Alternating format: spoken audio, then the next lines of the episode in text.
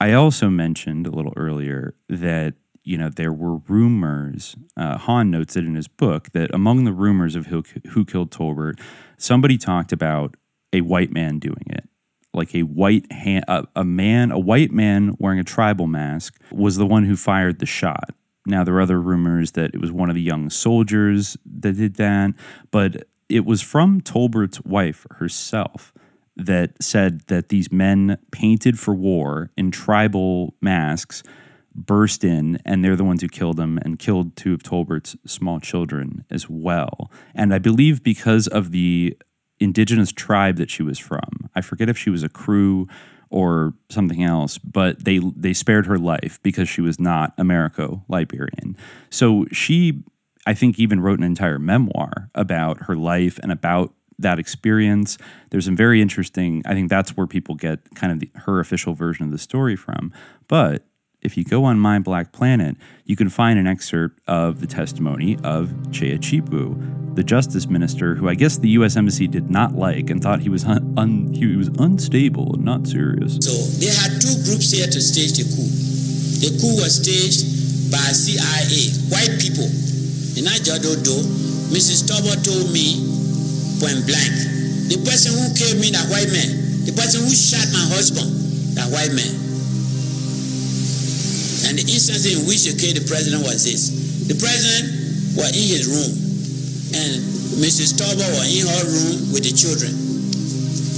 When the people were knocking the door for him to open and fire, started shooting, Tauber got concerned.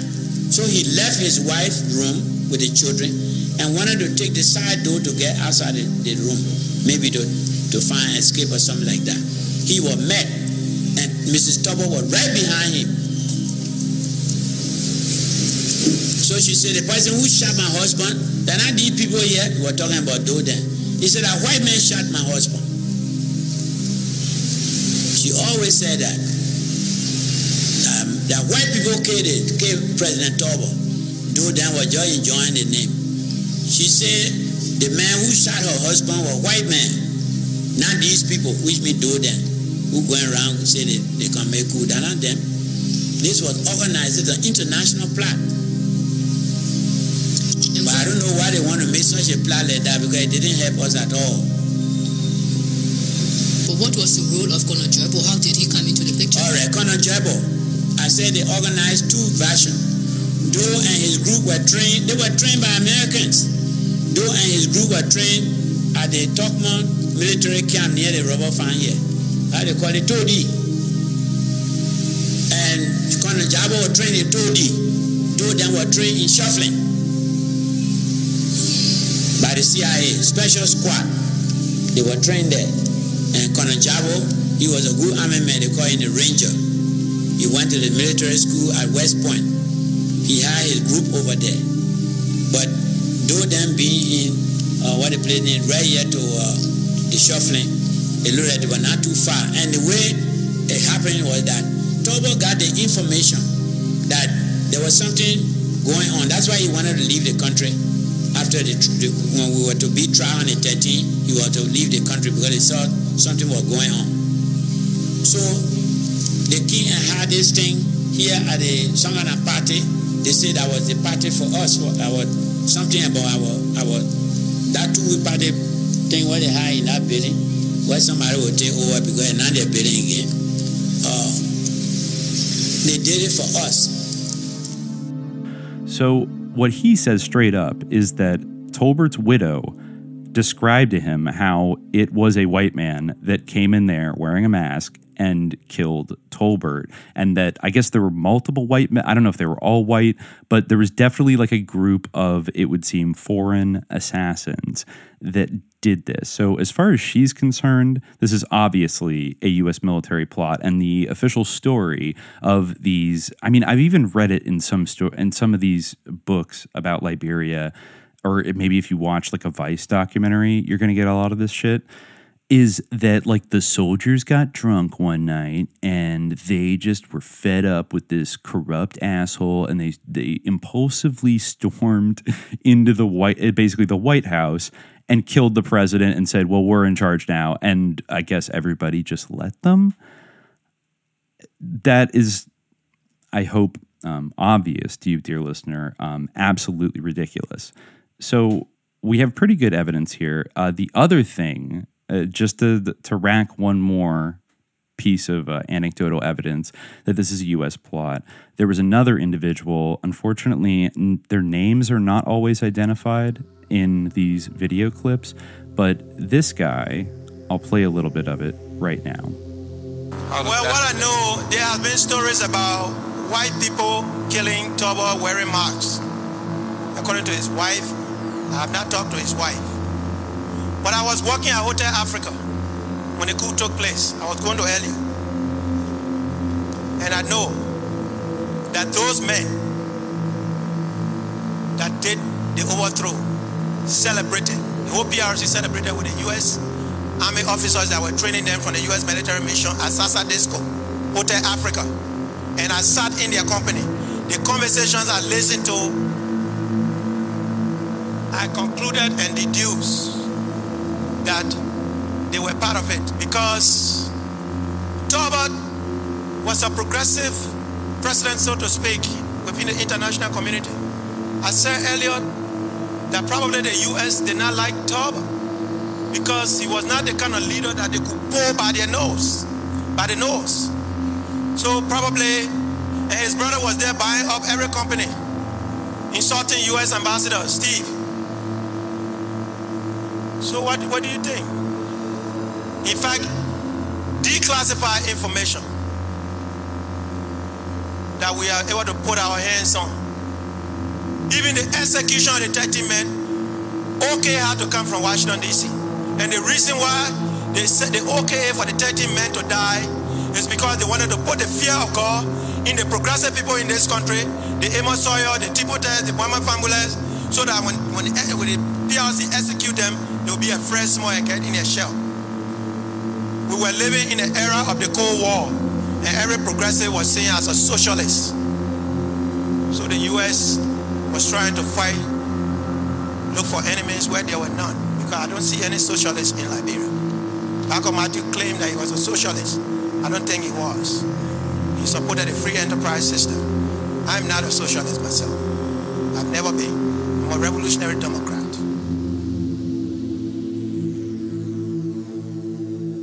So this man was working at the Hotel Africa on the night after, you know, basically the end of the day when Tolbert was murdered. And he straight up says he was in the company of a bunch of like white military guys that were celebrating having pulled off killing William Tolbert and were drinking and talking relatively open. He said he was in their company and they were openly talking about it. And that is his clear impression that this was an operation. So it's just it's absolutely inescapable that they were behind it. And that also means that they were tacitly in support of everything that followed namely executing 13 high government officials. You know i think it was dressed up in a scary tribal mask to make it look like an indigenous rebellion. And of course those sentiments did exist. There was great inequality in liberia but behind that mask is the US embassy and the military and the CIA, who had a deep, almost like they're teaching the ruling class of Liberia a lesson that they strayed too far from the path of being, you know, a committed U.S. anti communist ally. And I guess it seems, in their opinion, and in Charles Taylor's estimation, he said, you know, the idea of opening a Soviet embassy in Monrovia was almost like a sin because Liberia was supposed to be America's little child. And Tolbert, I think to his credit, I mean, I, I think one way to look at, you know, Tolbert ultimately is this is sort of a case of the national bourgeoisie having certain progressive, maybe anti imperialist aspects to it, but it also shows the deep uh, contradictions. I mean, even uh, I think the fact that his family was so heavily economically invested in all kinds of industries in Liberia. And that was something you could sort of accurately say that his family was benefiting a lot from his own development projects. But ultimately his support for armed liberation struggles, his struggles against apartheid, even if they were maybe primarily rhetorical, he was charting a very different radical course. And it was definitely something that was given the as Charles Taylor noted, given the hypersensitive military and propaganda and CIA stations that were in Liberia and the fact that they wanted to use it as a springboard to feed mercenaries and covert support to various other conflicts going on at the time, like in Angola, for example. And I believe one of the things they had requested from Tolbert in the late 70s was uh, the right to establish like a QRF, like a quick reaction force at one of the airfields in Liberia, and he denied that. So, in their little game of risk, Tolbert was going in an unacceptable direction. And it's like, it's really kind of wild because, I mean, you see this a lot with U.S. assassinations of foreign officials. And by the way, we're not just talking about the death of one Pan Africanist leader uh, today in it might need to be split into two parts, but we're even going to venture outside of Liberia. But I think it's basically, I mean, you could watch all 20, 30, 40 videos of everybody saying it a hundred different ways. And it's just kind of staggering that if you read all kinds of even very in depth, like academic or journalistic depictions of this conflict, the willingness of like American and British writers to poo poo the idea that it actually was a sinister conspiracy is kind of staggering. And I feel like if you swallow that falsehood, it starts to pollute your perception of everything that happens next. So, what did happen next when Samuel Doe took over, killed a bunch of people, and placed uh, a lot of young activists into power? Well, United States aid to Liberia increased significantly from under $20 million in 1979 to over $120 million in 1982. And by the end of 1985, the PRC had received around $500 million in foreign aid. This far exceeded the aid given to any other sub Saharan African country. So, yeah, uh, he just hit the jackpot, didn't he? America changed its tune. So, uh, continuing from Hahn here, Herman Cohen, who served as U.S. Assistant Secretary of State for African Affairs from 1989 to 1993 and became a key player in the Liberia conflict, noted that this aid was not aimed to benefit the general population in Liberia, Instead, it was meant to protect the interests of the United States because, quote, the Cold War tilted us in favor of supporting Doe because we got reciprocal treatment. We were supporting certain governments that were clearly not going to use their assistance for development, but use it for other reasons, and we supported people like Mobutu and Zaire and a few others. So yeah, uh, Herman Cohen's going to pop up a lot in this story. He is almost like he's like a there's a couple people like him in this that are like refreshingly honest, like fopo psychopaths a little bit.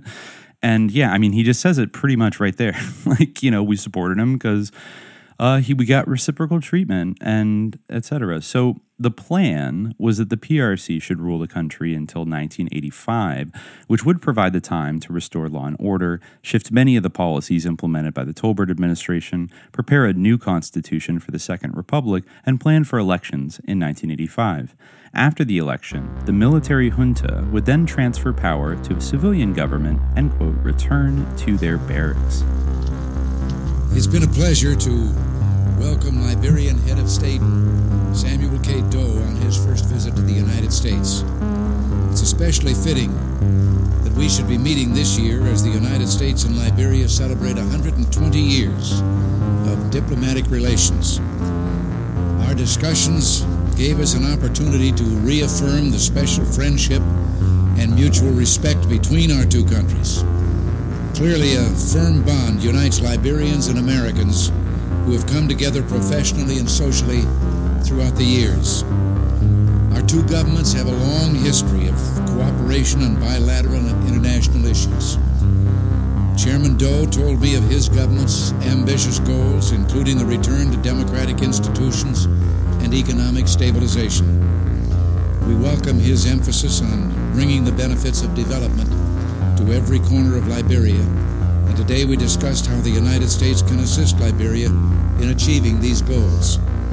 As I stated clearly in our discussion, the United States stands by its commitments to Liberia and looks forward to continued mutual cooperation. My meeting with Chairman Doe marks the beginning of his two week visit to the United States.